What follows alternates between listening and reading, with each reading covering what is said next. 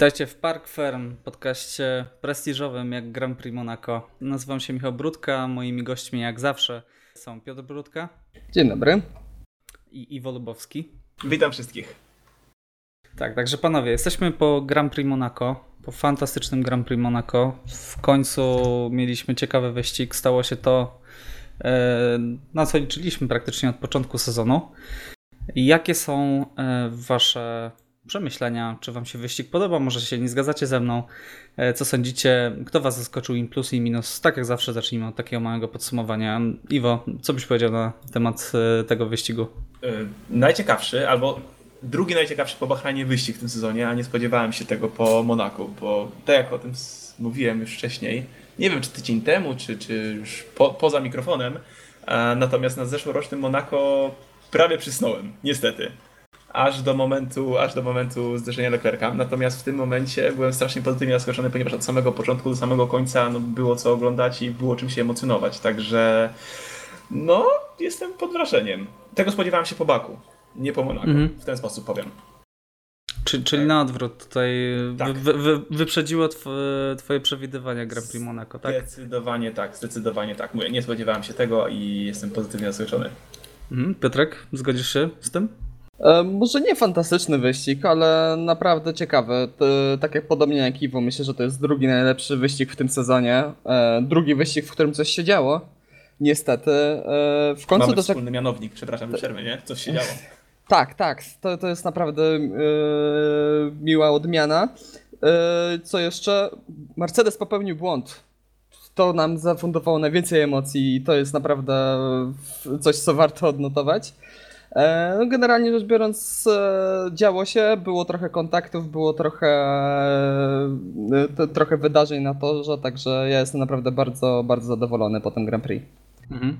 Myślę, że najlepsze było to, że pojawił się szybko safety car i pojawił się safety car w oknie pitstopowym, tak? Takim wczesnym oknie pitstopowym mimo wszystko. Mhm. I to spowodowało, że wymieszały się strategie. A kiedy wymieszają się strategie, to zawsze mamy ciekawy wyścig, tak? Bo jeżeli mamy wyścig, w którym e, wszystko idzie zgodnie z planem, wszyscy zjeżdżają mniej więcej na tych samych e, okrążeniach, tak? To jednak e, trochę, trochę cierpi na tym widowisko. Także też się zgadzam, tak? Był to bardzo ciekawy wyścig było bardzo, jest bardzo wiele tematów do poruszenia w dzisiejszym podcaście.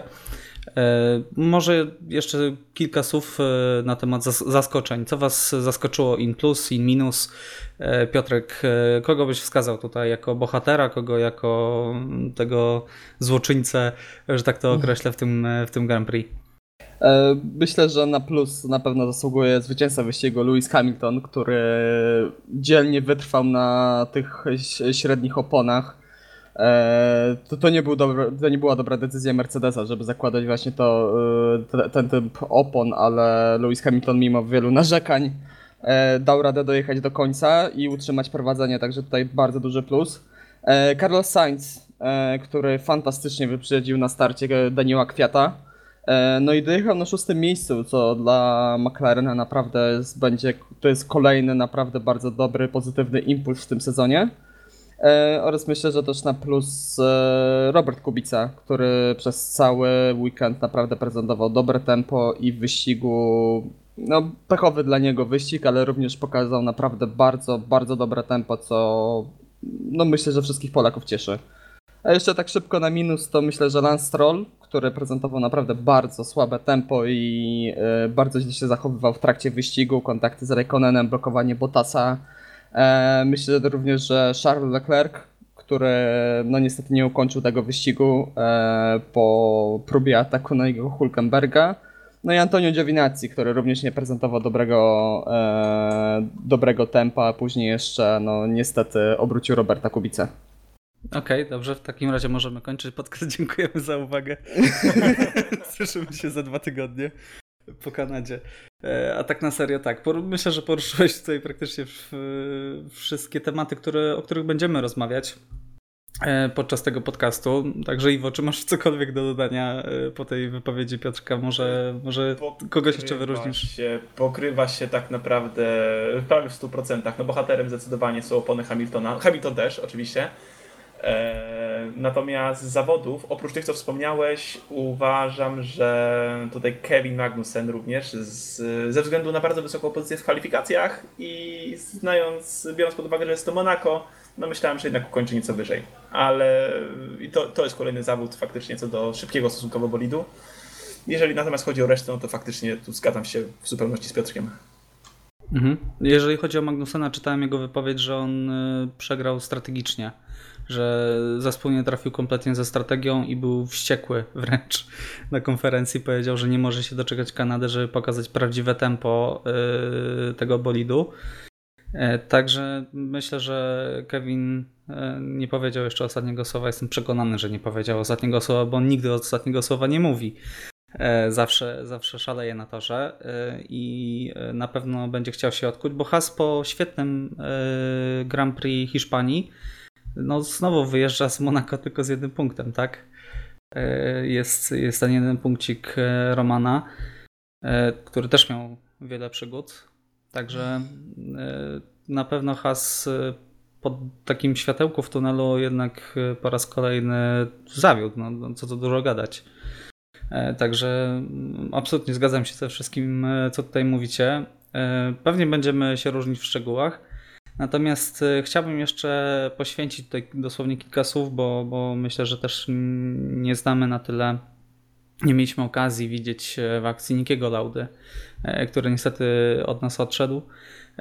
Fantastyczna postać, trzykrotny mistrz świata, który wygrał naprawdę sporą liczbę wyścigów, który zrewolucjonizował w pewien sposób Formułę 1 i podejście do Formuły 1 który mimo wszystko nie był romantycznym kierowcą, był takim, myślę, że bardzo nowoczesnym jak na swoje czasy kierowcą. E, i którego myślę, że najbardziej, zwłaszcza ci kibice, którzy oglądają w ciągu ostatnich kilku lat tak e, i nie zagłębiają się bardzo w e, historię Formuły 1, mogą kojarzyć z sukcesami Mercedesa, który praktycznie pomógł w budowie wielkiego, wielkiego Mercedesa i który sprawił, namówił Hamiltona do, do przejścia właśnie do tego zespołu. E, także jeżeli chcecie coś powiedzieć na temat Nikiego, to, to oczywiście myślę, że to jest ten moment. E, panowie, który, który e, z Was który chciałby coś, coś dodać do tego? Przede wszystkim ta cecha, ta szalenie istotna cecha w tym sporcie to i to, co się u Nikiego właśnie przejawiało, to była determinacja. I myślę, że to jest właśnie tak na tyle istotne, biorąc pod uwagę i wypadek, i pierwszy powrót prawda, po wypadku, powrót po przerwie z sukcesami. No, ciężko w tym momencie wyobrazić mi sobie powrót kierowcy po przerwie, nawet powiedzmy kilkuletniej, krótkiej przerwie do sportu, od razu odnosząc tak olbrzymie sukcesy i zdobywając y, Mistrzostwo Świata, a po odejściu będąc takim mentorem i ostatnią, można powiedzieć, do niedawna y, jeszcze żywą legendą dla zespołu funkcjonującego i wygrywającego mistrzostwa. Także naprawdę olbrzymi respekt, że do końca swoich dni no, no robił to, co kochał, prawda? I myślę, że za to wszyscy mogą go docenić. Tak, także myślę, że warto tutaj jeszcze dodać e, wypowiedź e, przy odbiorze nagrody w 2016 roku, e, kiedy zadedykował tę nagrodę przegranym E, co bardzo rzadko się zdarza, ale powiedział, że tylko z porażki można się czegoś nauczyć i można z niej e, wyciągać wnioski, także e, zawsze zapamiętamy Nikiego jako tego, który nigdy nie owijał bawełnę. Też myślę, że to jest taka mhm. cecha, która, która jest rzadko teraz widziana w padoku i to też kierowcy podkreślali.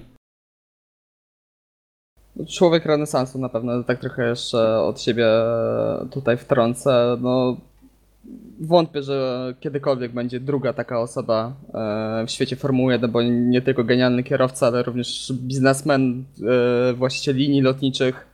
E, tak jak wspomniałeś, Michał, współautor sukcesów Mercedesa, także bardzo szkoda, że już że nie ma nikiego z nami, bo tak jak też wspomnieliście, no głównie ta szczerość to jest to chyba, z czego najbardziej zapamiętam Nikiego Lauda, ta szczerość, której teraz no nie ma w tym sporcie niestety. Tak, także Niki pamiętamy o tobie E, zawsze będziesz zapamiętany i myślę, że pięknie został pożegnany Niki. Naprawdę nie przypominam sobie, żeby w taki, w taki sposób był ktoś żegnany w Formule 1, ale też e, absolutnie tutaj zasłużył, Niki sobie. zasłużył na to i, i jest to na pewno postać, która będzie pamiętana na zawsze. E, przechodząc już nieco dalej, E, myślę, że nadszedł czas, żebyśmy porozmawiali trochę o Hamiltonie, e, bo tak e, bardzo dużo czasu poświęcamy Bottasowi. Z wiadomego powodu, tak, bo, bo zaskakuje In Plus nadal. Myślę, że tutaj przegrał trochę na strategii, na, na incydencie w boksie ten, ten wyścig. Natomiast Luis przejeżdża fantastyczny sezon. Naprawdę. Mówi się mnóstwo o tym, że jest rozkojarzony, że jest wyluzowany, ale jak spojrzymy na, na tabelę wyników, tak, drugie miejsce, pierwsze, pierwsze, drugie, pierwsze, pierwsze. Jest, jest bezbłędny, naprawdę. Yy, jeszcze do tego dodajmy yy, ten wyścig, tak, przejechanie kilkudziesięciu okrążeń na pośredniej oponie. Yy, to nie wiem, czy się zgodzi, zgodzicie panowie, nie wiem, czy, czy Iwo się tutaj zgodzisz z tym, że, że Luis przejeżdża fantastyczny sezon, w którym nie popełnia błędów po prostu. Tak, tutaj no, muszę się zgodzić, bo nie mam mu totalnie nic do zarzucenia. To można sobie kibicować innym zespołom, prawda? Można lubić innych kierowców, natomiast tutaj no, nie ma żadnego argumentu przeciw. Po prostu nie ma żadnego argumentu przeciw. Pitował na którym? Na 11, na 12 okrążeniu? Tak. Zajechał do końca wyścigu. No, to jest obłęd, no to jest obłęd. Każdy by spanikował, tak samo jak on panikował podczas wyścigu, mając ze sobą Verstappena, który no, jedzie w Red Bullu. No, prawda? No, no z tym panikowaniem to tak no nie, nie przesadzam. No lubi, okay, lubi, lubi sobie podramatyzować. Może trochę przesadziłem, ale jednak e, no, też mu się nie dziwię, ale no dowiózł bolid. Dowiózł bolid na pierwszym miejscu. To nie, właśnie nie tylko, nie tylko tyle, że dowiózł. Także no, potężny respekt. Świetny dla niego wyścig i totalnie nie mam nic do zarzucenia w tym momencie. Piotrek?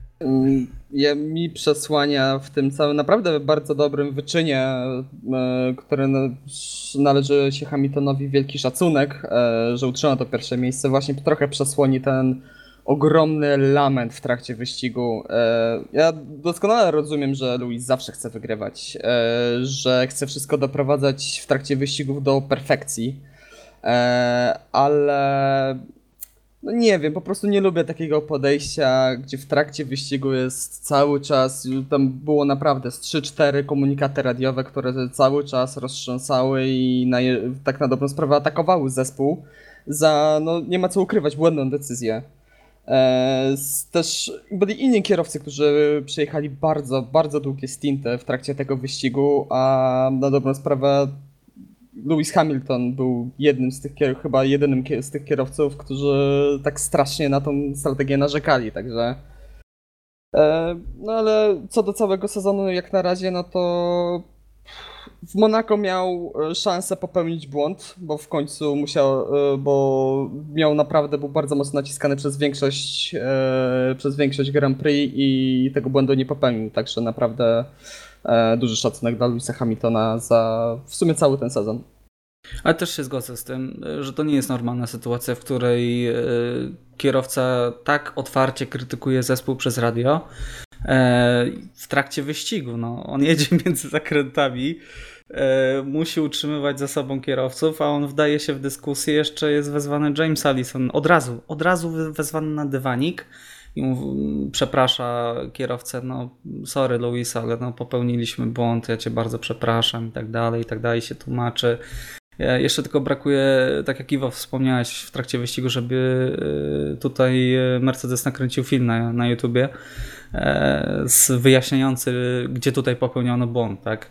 Także Luis jest wielkim mistrzem i, i, nikt tego absolutnie nie podważa, jest, jest genialny, ale jeżeli chodzi o taki charakter i, i bycie graczem zespołowym, to, e, to w moich oczach tutaj mocno traci. E, nie wiem, Iwo, czy się zgodzisz, że, że taka sytuacja nie powinna mieć miejsca, że tutaj no jeden myślę, z szefów zespołu przychodzi tak, wzywany na dywanik do kierowcy i, i, go, i kaja się tak przed nim. No tak, w trakcie ja, wyścigu. Dokładnie, ja mówię, ja jestem w stanie go zrozumieć, ponieważ są to emocje, natomiast no, myślę, że jest to jeden z tych powodów, dla którego też nie za bardzo kibicujemy Mercedesowi. Tutaj chyba możemy się zgodzić. I że to nie jest nasz ulubiony kierowca, prawda? Ale no, jestem w stanie postawić się w jego miejscu, jestem w stanie to w jakiś sposób zrozumieć e, i no cóż, no, ważne, że jeździ dobrze, prawda? To, że, to, to, to, że nie najlepiej Wyniki go bronią. Tak, to, że nie najlepiej o nim mówimy, czy że nie ma najlepszej opinii, to już powiem szczerze, myślę, że za bardzo go to nie obchodzi w tym momencie. Tak, psy, psy szczekają, karawana jedzie dalej, tak? Dokładnie. E, dobrze, to myślę, że przejdziemy dalej. E, myślę, że do kluczowego absolutnie momentu wyścigu, e, czyli do e, incydentu, w którym e, Charles spowodował safety car. O Charlesu jeszcze pogadamy. Natomiast chciałbym się skupić na tym incydencie e, Bottasa i Verstappena. Jak, jak wy się na to zapatrujecie? Czy to jest, e, no zapewne jest to wina zespołu, tak, ale czy, czy Max nie dorzucił tutaj też czegoś od siebie ściskając Bottasa? E, Czy może inaczej e, tutaj zadam pytanie, czy sądzicie, że jeżeli Max by zostawił więcej miejsca Bottasowi, to nadal by dostał karę? E, Piotrek, jak ty się na to zapatrujesz? E, Ja zgadzam się tutaj z retoryką sędziów, e, którzy dali karę Maxowi Verstappenowi, że to jest w pełni jego wina, e, bo zespół postąpił słusznie. Znaczy jest taka zasada, są pewne linie narysowane w trakcie pit lane, wedle których zespół wypuszcza kierowcę bądź nie. Jeżeli bolid jest już za tą linią, to zespół nie może wypuścić samochodu ze swojego stanowiska. Problem powstaje w Monako, kiedy te odległości między boksami są tak małe, że Bottas, będąc już w swoim boksie, już przekroczył tą linię. Także tutaj e, zespół musiał działać wedle intuicji, a tam było miejsce. Dzisiaj oglądałem to, e, ten incydent jeszcze raz i tam było miejsce i ten kontakt był niepotrzebny. A Max Verstappen, e, doprowadzając do tej kolizji, no zaprzepaścił sobie szansę na drugie miejsce. Także moim zdaniem jest to wina w pełni Maxa Verstappena. E, Iwo, a ty zgadzasz się z Piotrkiem z tym, co powiedział? Czy Verstappen sam sobie przegrał e, tutaj to podium, czy, czy bardziej to była wina zespołu? Znaczy teraz mam trochę inne spojrzenie na to, powiem szczerze, bo wcześniej nie zdawałem sobie sprawy, znaczy zdawałem sobie sprawę, że w pitlane jest ciasno, natomiast nie zdawałem sobie sprawy na te linie, e, które oznaczają możliwość wypuszczenia bolidu. I powiem szczerze, że znaczy, do tej pory wydawało mi się, że to jest wina teamu, prawda? Że wypuścili Maxa w momencie, kiedy Bottas faktycznie już był no, na jego wysokości praktycznie. E, natomiast, no tak, no mógł nie zrobić tego ruchu w prawo. No to definitywnie się zgadzam z Piotrkiem w tym momencie. I czy sam sobie przegrał wyścig? No niestety tak. nie pierwszy raz. No tak, tak. No, ja, ja też się z tym zgodzę. Kompletnie niepotrzebne to było. Był połowę bolidu przed nim, doskonale wiedział, że tam nie ma miejsca przy wyjeździe, żeby go Bottas w jakikolwiek sposób wyprzedził, że będzie go musiał przepuścić. Także czemu go jeszcze ściskać i straszyć?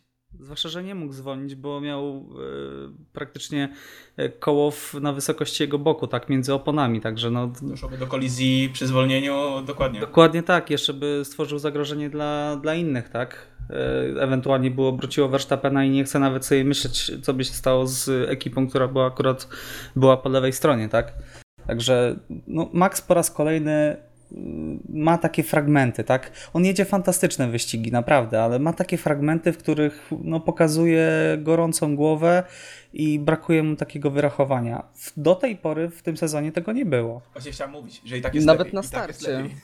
Nawet Tak. na starcie w tym wyścigu odpuścił od Bottasa, nie jechał jest jakoś strasznie agresywnie i się wydawało, że no kur, kurde, Max Verstappen coraz bardziej pokazuje, że dorósł, że potrafi odpuścić, a po czym robi coś takiego i później potwierdza to na samym końcu wyścigu podczas ataku na Lewisa Hamiltona. Tak, o tym też myślę, że może teraz jest miejsce, żeby porozmawiać. To był szalony atak. Ja tak y, jak w trakcie wyścigu to jeszcze okej, dobra, no przestrzelił trochę, ale jak spojrzałem na y, powtórki, na onboardy, masakra, co, co on sobie myślał wtedy? Naprawdę, y, gdyby Luis nie pojechał prosto, to y, mogłoby się skończyć tym, że jeden i drugi by y, skończył wyścig w tym momencie. Gdyby Lewis nie spojrzał w lusterko, to by się skończyło bardzo podobnie jak się skończyło między Kubicą a Giovinazzi.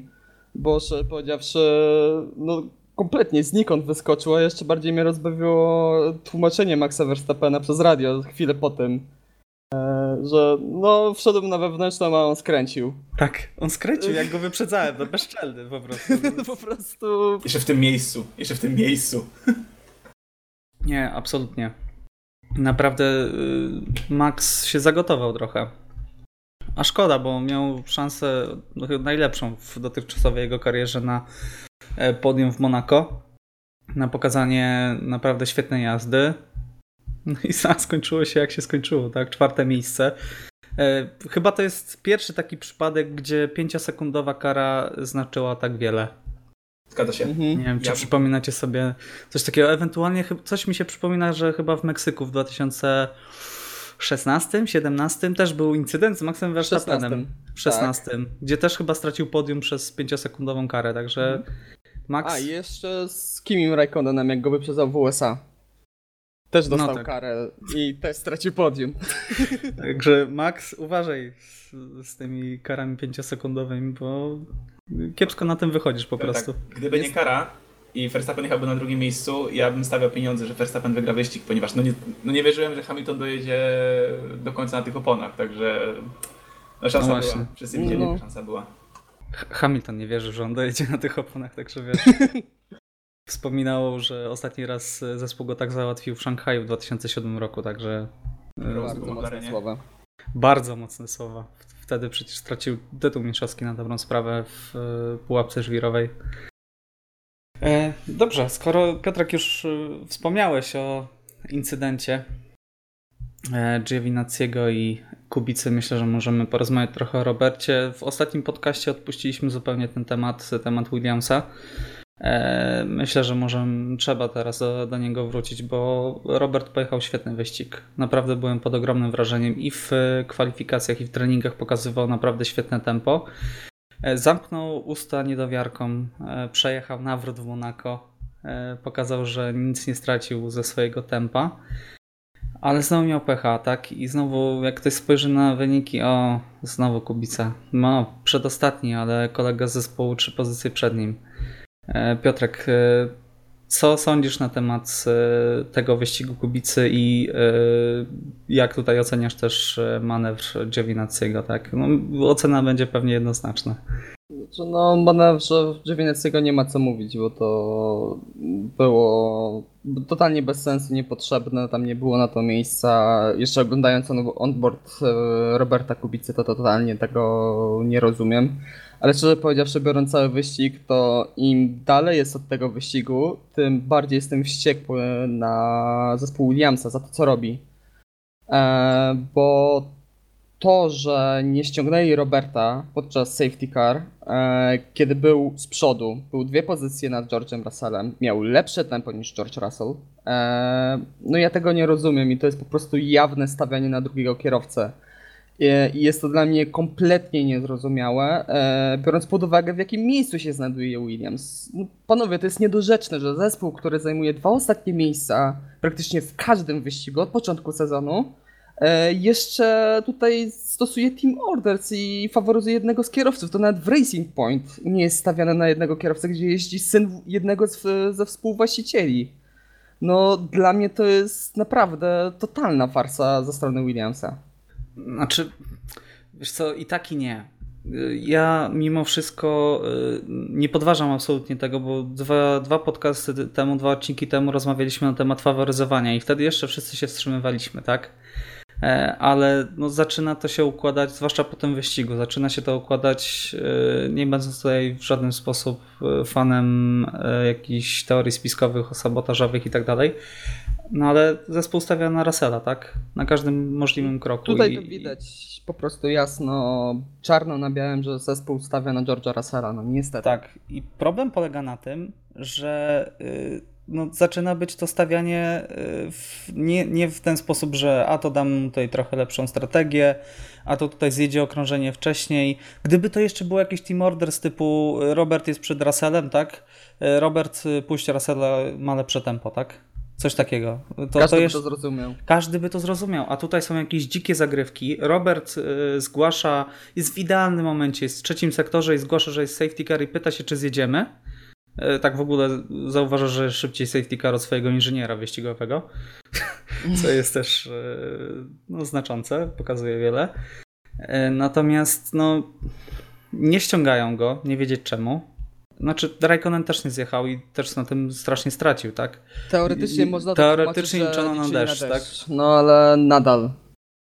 No ale nadal, no jakoś zawsze w takich sytuacjach stykowych y, to Russell jest ściągany w odpowiednim momencie. Robert w poprzednich wyścigach był na twardszej mieszance i był ściągany wcześniej, kiedy miał lepsze tempo od Russella. Y, także no nie rozumiem tego, absolutnie. Na To- to- to- ryzykowali.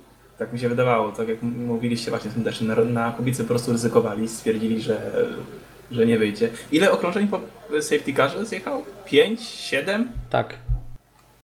No właśnie, no, No to wiele, to wiele pokazuje. Dokładnie tak. No.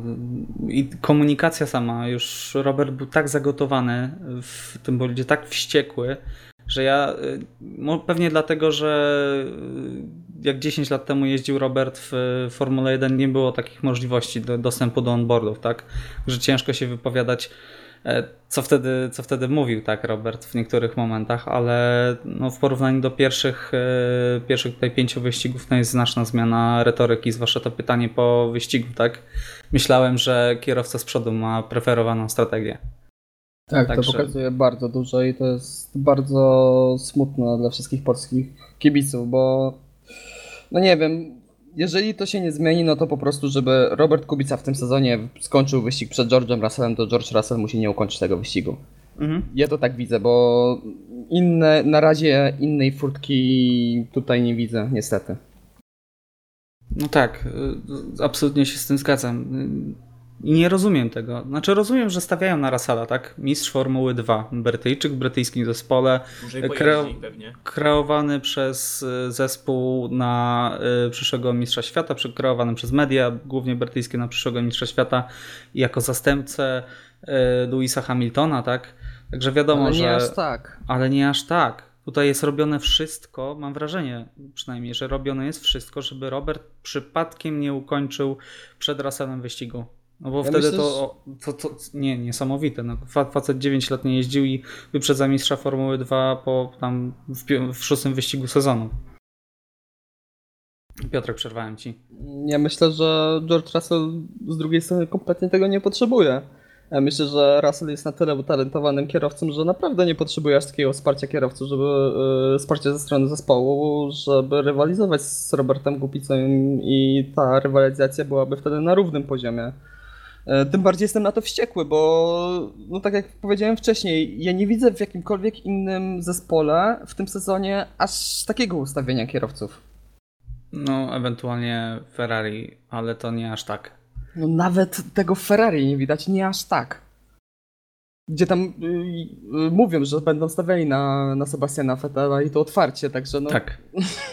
A tutaj teoretycznie jest równy, równy zespół, no ale mm, Mercedes, myślę, że Mercedes też w tym trochę macza palce. E, Nie wierzę, że to, to tutaj nie ma swoich, e, swoich e, rąk tak e, w to zamieszanych, bo jednak Mercedes e, dużo, ma duży wpływ na Williamsa, tak jako dostawca e, tych silników jako zespół, znaczy producent oferujący zniżkę za to, że rasy startuje, tak? No, pośrednio są y, tutaj sponsorem zespołu. Można tak, tak, tak też na to spojrzeć. Także nie wygląda to ciekawie. Natomiast y, chciałbym jeszcze kilka słów powiedzieć na temat Giovinazziego, bo to, to, co on zrobił, to jest po pierwsze szaleństwo. Po drugie, jak przeczytałem jego wypowiedź, to mm, jeszcze bardziej mnie wkurzył. Bo jedna rzecz jest popełnić błąd, tak? Druga rzecz jest do, do niego się przyznać, a on powiedział, że no, spróbowałem czegoś, bo byłem sfrustrowany, bo jechałem za Robertem. No, come on, człowieku, Nie jest poziom Formuły 1. to nie jest poziom Formuły 1 i tak sobie spojrzałem na statystyki z czystej ciekawości, bez żadnej złośliwości dla Giovinazziego, ale to jest po pierwsze, to jest jedyny kierowca oprócz kierowców Williamsa, który nie zapunktował. Nawet Roman, który ma tradycyjnie kiepski początek sezonu, łagodnie mówiąc, e, ma już dwa punkty. Nawet Lance, który jedzie bardzo kiepsko, e, ma cztery punkty. e, Giovinazzi ma 0. I spojrzałem na A. Kimi Raikkonen ma punktów 13. Także jesteśmy po sześciu wyścigach sezonu. Trudno nie wyciągać już pierwszych wniosków. A patrzymy na jego miejsca, to jest 15, 11, 15, 12, 16, 19. Kimi 8, 7, 9, 10, 14, 17. No jest różnica, tak? Spora. Spora. Zwłaszcza dla zespołu, który tutaj walczy o każdy punkt, yy, bo tak, tak to wygląda w środku stawki, tak?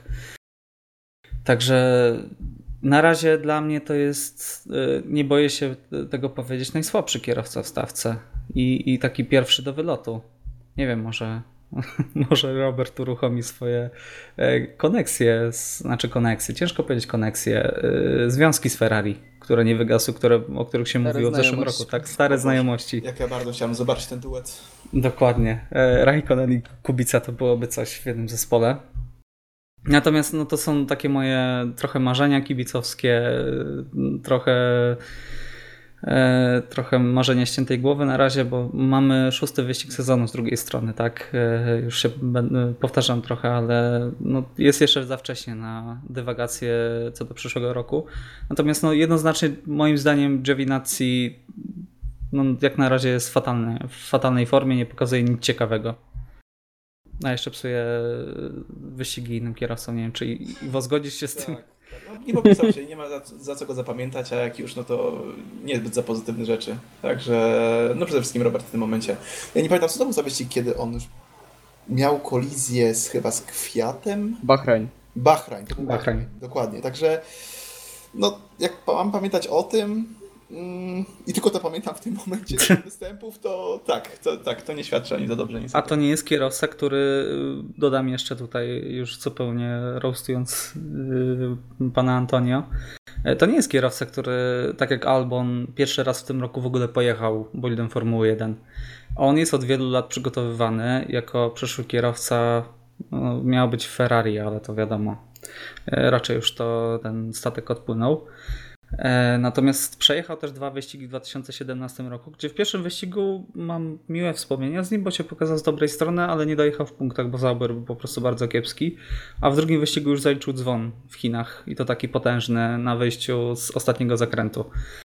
Także, panie Giovinazzi, proszę się ogarnąć, naprawdę, bo proszę pokazać coś ciekawego, bo szkoda Zaubera, szkoda fajnego zespołu, który jednak pokazuje, że przynajmniej na początku sezonu pokazywał, że ma fajne tempo i, i te punkty uciekają, tak? A punkty oznaczają pozycję w konstruktorach, a kon- pozycja w konstruktorach oznacza pieniądze. No nie może tylko jeden kierowca nieść zespołu, po prostu. Tak. y, Panie Gasly, pan też słyszy. Dobrze, myślę, że y, zostawmy już tutaj Roberta, zostawmy Giovinazziego, przejdźmy troszeczkę wyżej w stawce. Y, Toro Rosso. Dla mnie to jest cichy bohater tego sezonu. Bo w końcu możemy o nim mówić, że jest wysoko w stawce. Przepraszam, że ci przerwałem. Tak, dokładnie. Y, Zespół, który pokazywał bardzo dobrą formę, zwłaszcza w kwalifikacjach, w wyścigach bywało gorzej. Ja byłem mega zaskoczony, że oni mieli tylko 6 punktów przed tym wyścigiem. Zawsze zapamiętałem, bo oni są tak widoczni na tych wyścigach, tak? Mówiliśmy o Albonie jako świetnym kierowcy y, podczas Grand Prix Chin, tak? Dobrze Mhm. pamiętam? Tak, Tak, Grand tak, Prix tak. Chin. Mówiliśmy o Kwiacie, który e, no, miał różne przygody, ale też dojeżdża, dojeżdżał świetnie. Hiszpania na przykład. Piękny wyścig. Tak, dokładnie. E, Hiszpania, e, w Azerbejdżanie też no, stracił przez szaleństwo Daniela Ricciardo. Natomiast w końcu zapunktowali, w końcu zapunktowali bardzo mocno, bo tutaj mieliśmy siódme i ósme miejsce. E, I Toro Rosso, które e, w zeszłym sezonie było najsłabszym oprócz Williamsa zespołem w stawce, wyrasta naprawdę na cichego bohatera. Nie wiem, Piotrek, zgodzisz się z tym, czy, czy masz jakieś inne tutaj zdanie na ten temat? Myślę, że się w pełni zgodzę i to też pokazuje, że mm, trafili, to były trafne decyzje, jeżeli chodzi o kierowców, bo kierowcy naprawdę pokazują się z bardzo dobrej strony. Zarówno Daniel Kwiat, tak jakby trochę e, złapał znowu formę i troszkę e, Ochłonął. się, ochłonął w, przez, przez ten czas Ferrari. I Albon, tak jak wcześniej mówiliśmy, że świetne zarządzanie oponami ze strony Lewisa Hamiltona, to też chciałbym tutaj e, przytoczyć, e, też pochwalić kierowców właśnie Toro Rosso, bo Daniel Kwiat przejechał 32 okrążenia na e, miękkiej mieszance, a Aleksander Albon aż 40. O kurczę. Także tutaj naprawdę e, gratulacje dla kierowców i gratulacje za zespołu za naprawdę odważną taktykę, która no, dała im bardzo duże punkty. No i to też e, pokazuje, że no Toro Rosso jest przed Renault i Alfa Romeo w klasyfikacji generalnej konstruktorów, także przed dwoma zespołami fabrycznymi, co by nie mówić. Tak, i traci tylko jeden punkt do piątego Racing Point, także to już i ma tyle samo punktów co szósty Has, także naprawdę e, brawa. Brawa Olbrzymi dla skok. Toro Rosso. Olbrzymi skok, solidni kierowcy. No, teraz przyjechali, mi się wydaje, taki cichy wyścig. Jechali na swoich pozycjach, dowieźli potężne, jak na nich, punkty do mety. E, ciężko coś więcej dodać tak naprawdę. Ale tak patrząc szerzej, tak? Tak, z E, perspektywy całego sezonu, ja mówiłem wcześniej, to jest dla mnie największe zaskoczenie. Całe, największe zaskoczenie tego sezonu póki co. Przypomnijmy sytuację pod koniec zeszłego sezonu, gdzie nie, nie miał kto jeździć tak w Toro Rosso. E, Daniel Kwiat został zupełnie odkurzony po e, banicji, tak, e, po wyrzuceniu go z Toro Rosso przecież. E, Aleksander Albon został e, no, wyczarowany praktycznie, bo wcześniej przecież w zeszłym sezonie jeździł w jego miejscu Brandon Hartley, który był fatalny. No, no, No, bez przesady. No ja uważam, że Miał był fatalny. pecha, miał trochę pecha. Natomiast w tym roku widać, że trafili z kierowcami, którzy też się chyba dobrze dogadują. No, nie widzimy tutaj żadnych jakichś pojedynków, żadnej walki. Jeżdżą obok siebie, często na torze, a nie widziałem przynajmniej jakiejś strasznej walki e, między nimi na razie, albo może nie pamiętam po prostu, tak? Bo też mam wrażenie, że w tym roku bardzo mało jest pokazywanej walki w środku stawki przez realizatorów. Tak już zupełnie zmieniając temat na chwilę, Mhm. nie wiem czy się zgodzicie, bo w zeszłych sezonach było pokazywana walka, tak? A w tym mamy bardzo wyrównaną stawkę w środku. Mamy kierowców, y, którzy są przedzieleni bardzo małą y, stratą czasową, tak? Walczą, y, są różne strategie. A pokazywany jest cały czas Mercedes na czele. Nie, nie, nie, nie podoba mi się to zupełnie. Zwłaszcza, że nie pokazano takiej, takiego prawie wypadku Sergio Pereza, tak? No przecież wcześniej to, to pokazywano co dwa okrążenia, to przez, przez dobre 20 minut wyścigu. Natomiast tutaj się często o takich rzeczach dowiadujemy dopiero z y, nagrań na Instagramie, tak, wrzucanych przez zespoły.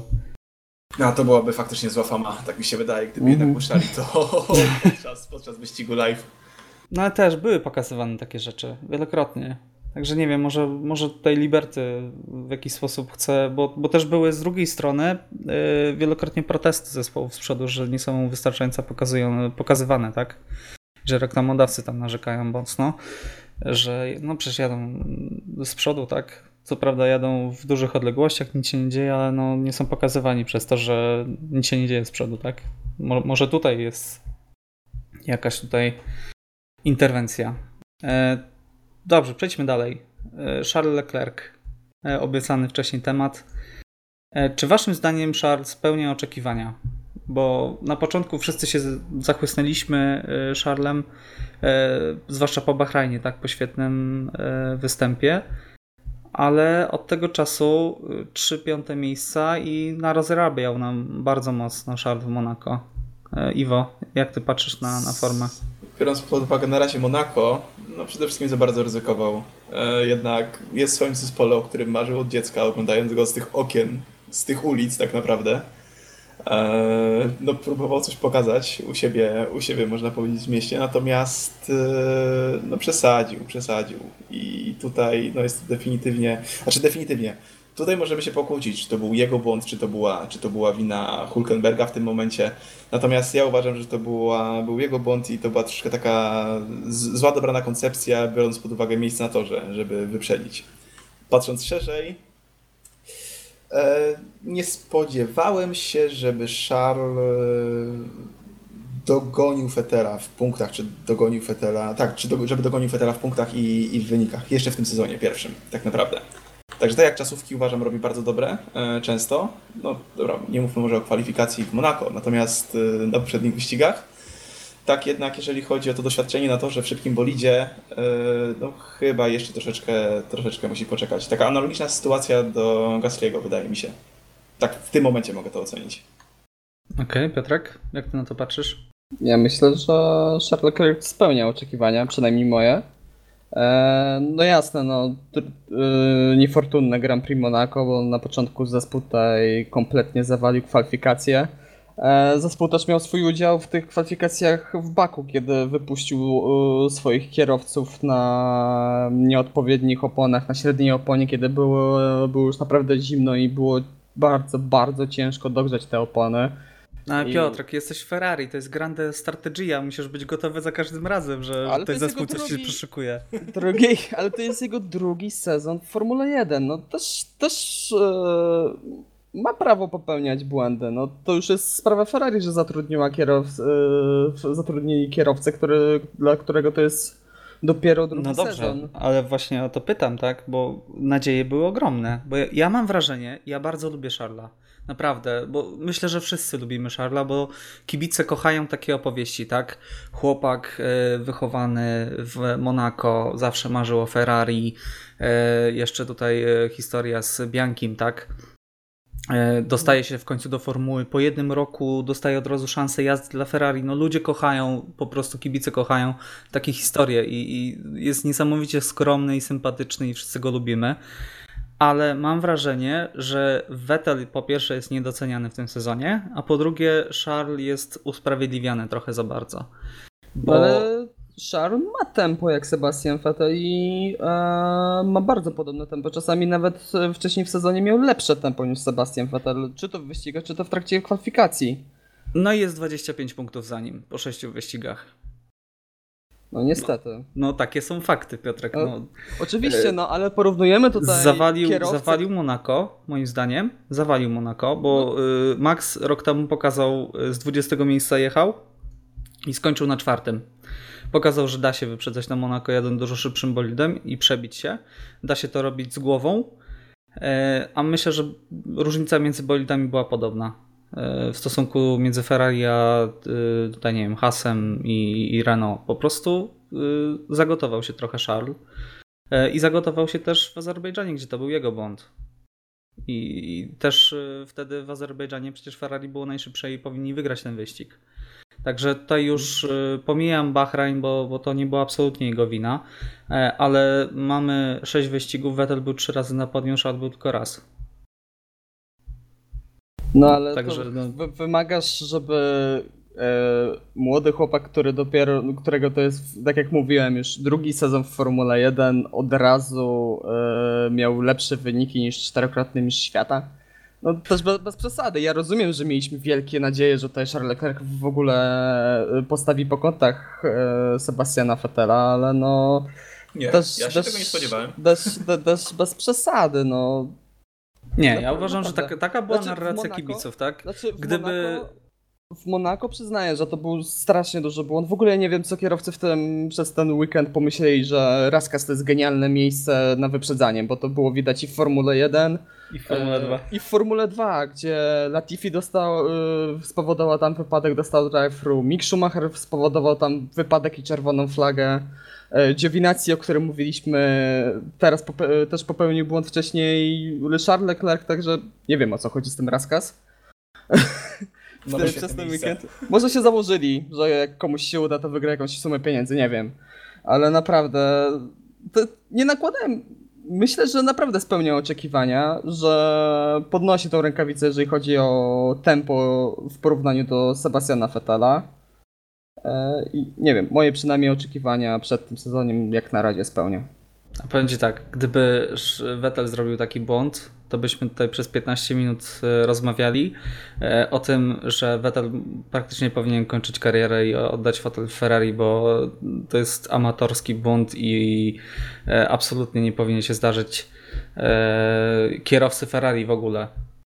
No Piotrek, moim zdaniem idziesz do Ferrari, musisz się wiązać z tym, że jesteś e, z wyścigu na wyścig weryfikowany. No dobra, I to wery, weryfikowane bardzo mocno.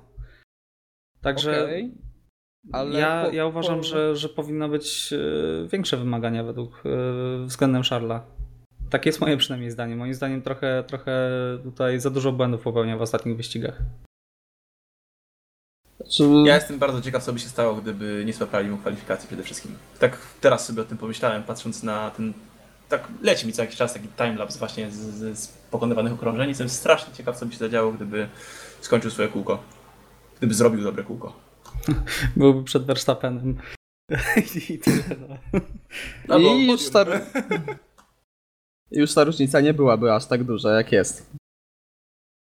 Oj, no tak, no to, to można dywy, dywagować, tak? Co by było, gdyby mu się nie zepsuł silnik w e, Bahrajnie, tak? No ale też e, weźmy pod uwagę, e, porównujmy ma, e, Charlesa Leclerca do Pierre'a Gasly'ego, dla którego też to jest drugi sezon Nie, Formuły a- 1. Okej, I ale też- dla mnie I też ma klasowego kolegę z zespołu i też jest w klasowym zespole. No i też niesamowicie zawodzi moim zdaniem. Absolutnie nie zasługuje w tym momencie na jazdę w takim bolidzie jak Red Bull. Nie wiem, może mam takie po prostu kontrowersyjne opinie, ale No, naprawdę, dla mnie Gasly, y, ja nie widzę postępu Gasly'ego. Jest cały czas wolniejszy i to mocno od Maxa i nie sprawia żadnego zagrożenia dla zespołów, z którymi powinien walczyć. Y, Jest sytuacja taka, y, w treningach jest blisko, przychodzi co do czego w kwalifikacjach jest dużo wolniejszy, przychodzi wyścig, traci po 20 sekund do czołowej czwórki, czy czołowej piątki, jak y, jadą wszyscy, tak? Y, No i zostaje mu tylko zjechanie na pit stop, żeby sobie trzasnąć na koniec szybkie okrążenie na y, świeżych oponach. I tyle. I, I na tym nadrabia trochę, bo spojrzysz na wyniki, no tutaj dostał dodatkowy punkt za szybkie okrążenie. No, Carlos Sainz, który nie punktował w trzech pierwszych wyścigach, jest bliżej Gasly'ego niż Gasly Leclerca, który też moim zdaniem zawodzi i który nie dojechał do mety w ostatnim wyścigu. Także no, dla mnie 32 punkty Gasly'ego i Verstappen ma 78. To jest przepaść po No prostu. to jest przepaść, no ale nadal się z tym, nadal się z tą nie zgadzam, że Charles Leclerc zawodzi, popełnił dwa błędy, jasne, e, ale nie użyłbym czegoś takiego, że zawodzi, mimo wszystko. Biorąc pod uwagę, co robi Ferrari w tym, w tym ale, sezonie. będzie, ale będzie podsumowanie po sezonie, ja już to czuję. Będzie bitwa na noże. O, już to czuję, tak. E, dobrze. A Iwo, jak ty się do tego odniesiesz? Bo tak gadamy z Piotrkiem, e, przerzucamy się argumentami. E, coraz ostrzejsza dyskusja. Może ty będziesz tutaj jakimś głosem rozsądku. Znaczy tak, jeżeli chodzi o Leclerca, tutaj sam nie miałem oczekiwań olbrzymich, prawda? Nie, nie spodziewałem się w żaden sposób, że Leclerc będzie szybszy. Znaczy szybszy może być niż Vettel na pojedynczych kółkach, natomiast w przeciągu całego wyścigu nie spodziewałem się, że faktycznie będzie e, stawał na podium na przykład wyżej niż on, bądź kończył na wyższych pozycjach, bo tu jednak e, walczy z kierowcą, tak jak mówiłeś wcześniej, prawda, z czterokrotnym mistrzem świata, z e, olbrzymim doświadczeniem i no ciężko mi sobie to wyobrazić, mimo jazdy w Ferrari. Więc no, nie spodziewałem się tego, stąd nie mam też jakiegoś wielkiego zawodu. Chciałbym zobaczyć więcej, no ale może w kolejnych wyścigach. Natomiast nie mogę się zgodzić co do Gasliego, bo uważam, że zrobił spore postępy od Baku, gdzie nie dojechał. Wcześniej o tym też mówiłem i spodobało mi się to, że zaczął w końcu nadganiać i kończyć na. skończyłby zapewne na wysokiej pozycji. A, no jest, mamy porównanie do pierwszego wyścigu, gdzie mógł sobie poradzić z kwiatem, prawda, w Australii. No to wiadomo, że był wtedy zupełnie świeżakiem w tym nowym bolidzie dla niego. Natomiast, natomiast uważam, że w tym momencie już e, wyrwał się do przodu i dałbym mu jeszcze troszeczkę czasu. No jeszcze bym go nie skreślał. Nie po pierwszych sześciu wyścigach. Okej, no, jeżeli y, zacznie jeźdź, dojeżdżać na podium i walczyć y, z Ferrari, bo z Ferrari da się walczyć, co pokazuje Tak, Verstappen, w tym momencie się da. tak, no to, to okej, to odwalam swoje A słowa, przepraszam cię, ale przepraszam cię. tak. Gasly skończył przed Leclerciem. Mhm, Okej. Dobrze. Skończył przed Leclerciem, okej. E, Natomiast no, jak sobie przypomnę Verstappena, który y, na dzień dobry, też mając bardzo małe doświadczenie w Formule 1, y, walczył jak równy z równym z y, Danielem Ricciardo, to no tutaj nie trafiają do mnie te argumenty. Po prostu. Jak ktoś jest szybki, to, Kiedyś to to jest szybki. Tak, kiedyś to było 3 lata temu. E, także no. Nie sądzę, nie zgadzam się z wami, po prostu się nie zgadzam. Zobaczymy, Bardzo co. dobrze, bardzo. Zobaczymy, co, co pokaże y, przyszłość, tak? Co pokażą następne wyścigi może. E, A przypominam, że życzę dobrze Gasliemu i życzyłem mu podium w Monako. Także jestem po raz kolejny srogo zawiedziony, że nie trafiłem z moimi e, z moim tutaj, z moim bingo dokładnie. E, Dobrze. Czy chcielibyście coś jeszcze dodać, bo już tutaj prawie godzinka nam stuknęła. Także myślę, że będziemy powoli tutaj kończyć. E, Czy coś jeszcze chcielibyście poruszyć? Piotrek, czy jest coś jeszcze e, z tego, co- o czym nie mówiliśmy, co chciałbyś dodać? Myślę, że nie, że jeżeli chodzi o ten wyścig, to przynajmniej w moim odczuciu wyczerpaliśmy ten temat. Okej. Ja mogę tylko powiedzieć, że się cieszę, że w tym momencie Monako wyglądało jak Monako, bo miałem bardzo duże obawy po zeszłorocznym, także cieszę się, wiem, że Monako może być ciekawe, mam nadzieję, że za rok będzie podobnie i jeszcze ciekawiej. I nie było deszczu. Technicznie rzecz Nawet- biorąc był. No tak, no, ma, wiesz no, kto- ktoś z publiczności by wylał butelkę wody i by myślę było tyle samo deszczu ile tam napłakało e, w jednym z zakrętów, bo, bo chyba tam pod koniec pierwszego sektora trochę, trochę spadło deszczu, ale to nie miało absolutnie żadnego wpływu na wyścig. Miało może trochę na strategię, tak? Bo li- Williams liczył, powiedzmy, że liczył na to, że spadnie deszcz. E, Dobrze, to może przejdźmy e, jeszcze kilka słów na temat następnego wyścigu. E, Kolejny mój ukochany wyścig Kanada. Jakie są Wasze przewidywania? Czy Mercedes znowu będzie najszybszy? Dobrze, może nie tak, e, bo będzie pewnie najszybszy, ale czy jest jakaś Nie, szansa, żeby. tak. Tak, ale może nie aż tak. Czy jest jakaś szansa, żeby inne zespoły tutaj podgryzły e, tutaj e, Mercedesa? Kto ze środka stawki będzie najlepszy waszym zdaniem? Piotrek, jak ty się zapatrujesz na, na Grand Prix Kanady? Ja chciałbym takiego Grand Prix Kanady, Kanady jak w 2011 roku. A, to każdy by chciał. Ale nie, tak e, w pełni poważnie. Myślę, że Ferrari się zbliży do Mercedesa i mam nadzieję, że e, zobaczymy tutaj jakąś walkę. Ośrodek stawki nie chcę przewidywać, bo to się zmienia z wyścigu na wyścig w, tak, w taki sposób, że to nie jestem w stanie nic tutaj przewidzieć. E, No i mam nadzieję, że Robert Kubica się po, znowu pokaże naprawdę z bardzo dobrej strony. Canada Redemption. Tak, No, mam nadzieję, że zrobi 2008, nie 2007. Tak. E, Iwo, Tak, e, ja- na kogo stawiasz? E, Stawiam na walkę Ferrari z Mercedesem na szybkim torze. A no, to jest jeden z moich ulubionych torów. Może nie, nie ulubiony, ale jeden z ulubionych i strasznie liczę na, na walkę, bo w zeszłym roku też się zawiodłem na Kanadzie. To nie wiem, czy pamiętacie. Oj tak, ale to był nudny wyścig. Początek, pierwsze okrążenie, tylko no, Nic tam coś się pamiętam. stało. Ha- Hartley, Hartley tam latał. w Hartleya. To nie była wina Hartleya, to była wina Strolla. Tak, wiem, ale, ale, le, ale leciał. Ale Ja tylko mówię, że leciał. Także myślę, myślę, że Ferrari w końcu walczy, bo tak jak mówię, no brakuje mi walki, to już mówiłem zawsze, brakuje mi walki między Ferrari i Mercedesem. No, wydaje mi się też, że to jest ostatnia szansa. Może e, taki najwyższy czas, o, najwyższy czas, żeby udowodnić, że są w stanie powalczyć, bo później już będzie za późno. Tak mi się Mhm. wydaje. Dobrze, to e, panowie, Bottas czy Hamilton? Piotrek. Bottas. Wiedziałem, zawsze, zawsze na Bottasa postawisz. Nie, posta- przed Monaco postawiłem na Hamiltona. Okej, to przepraszam, zwracam honor. E, Iwo? Ja mam wrażenie też, że Bottas. I chciałbym, bo no, chcę zobaczyć, aż chcę poczekać, aż zaiskrzy. Okej, dobra. Ja stawiam na Hamiltona, będę nudny. E, to może jeszcze jedno pytanie. E, który z kierowców wyląduje na ścianie mistrzów? Iwo?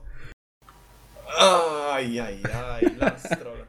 Oj, u siebie na torze, ale jesteś bezlitosny, Iwo. Jestem. Je, nie, póki co. Ale mówimy na, o wyścigu, czy o którymś momencie? O wyścigu. No nie, no to to, że w sesji treningowej strodzeń czy dzwona, to przecież to już jest stały punkt. E, Każdego Grand Prix praktycznie, tak? Albo gdzieś wyjedzie poza tor. E, Piotrek, kto wyląduje w Champion of Walls? Pierre Gasly. Oj, oj. Nie no, przecież on jest taki świetny, no. No Dajmy mu czas jeszcze. Za szybki bolid może. Albo Giovinazzi. O tak, po polscy kibice odetchnął. E, A ja stawiam, Karma. ja stawiam, że Nico Hulkenberg. Hulkenberg? Tak, nic nie mówimy o Hulkenbergu. Nie ma, był- nie, ma, nie ma o czym. Nie ma o czym. No, Renault po raz kolejny zawaliło wyścig. E, Jak tak patrzę na Nico Hulkenberga, to już biedny już nawet tych siódmych miejsc nie zajmuje. Także strasznie mi go szkoda. E, Mam nadzieję, że Renault, które odgrażało się Renault po wyścigu, Hulkenberg też, też się odgrażał, że znaleźli e, problem z silnikiem, który blokował w jakiś sposób osiągi silnika. Znaleźli już rozwiązanie i że e, mimo oni tutaj strategię zawalili, o czym już powiedziałem, ale liczą na to, że w Kanadzie będą mieli bardzo mocny wyścig. Także e, Niko może będzie cisnął za bardzo na siódmym miejscu i wyląduje w bandzie, także Także takie, takie są Takie- moje przewidywania. tak, że Hamilton wygra, e, a Hulkenberg wyląduje w ścianie mistrzów. Mimo tego, że mistrzem nigdy nie zostanie. E, dobrze, to myślę, że możemy zakończyć około godziny tutaj. Myślę, że to jest absolutnie optymalny czas. Także dziękujemy Wam za uwagę. Jesteśmy dostępni na praktycznie wszystkich platformach streamingowych, na Spotify, na Google Podcast, Apple Podcast, Spotbean i kilku jeszcze innych, także Możecie nas e, obserwować. E, zachęcamy do, do słuchania, do subskrybowania. E, będziemy się słyszeć na pewno po Grand Prix Kanady, które mamy nadzieję, że będzie arcyciekawym wyścigiem, które zapamiętamy na lata. Natomiast na dzisiaj kończymy. Dziękuję Wam bardzo jeszcze raz za uwagę. Moimi gośćmi byli Iwo Lubowski. Dzięki wielkie. I Piotrek Brudka. Również dziękuję. Ja również Wam dziękuję. Nazywam się Michał Brudka i do usłyszenia.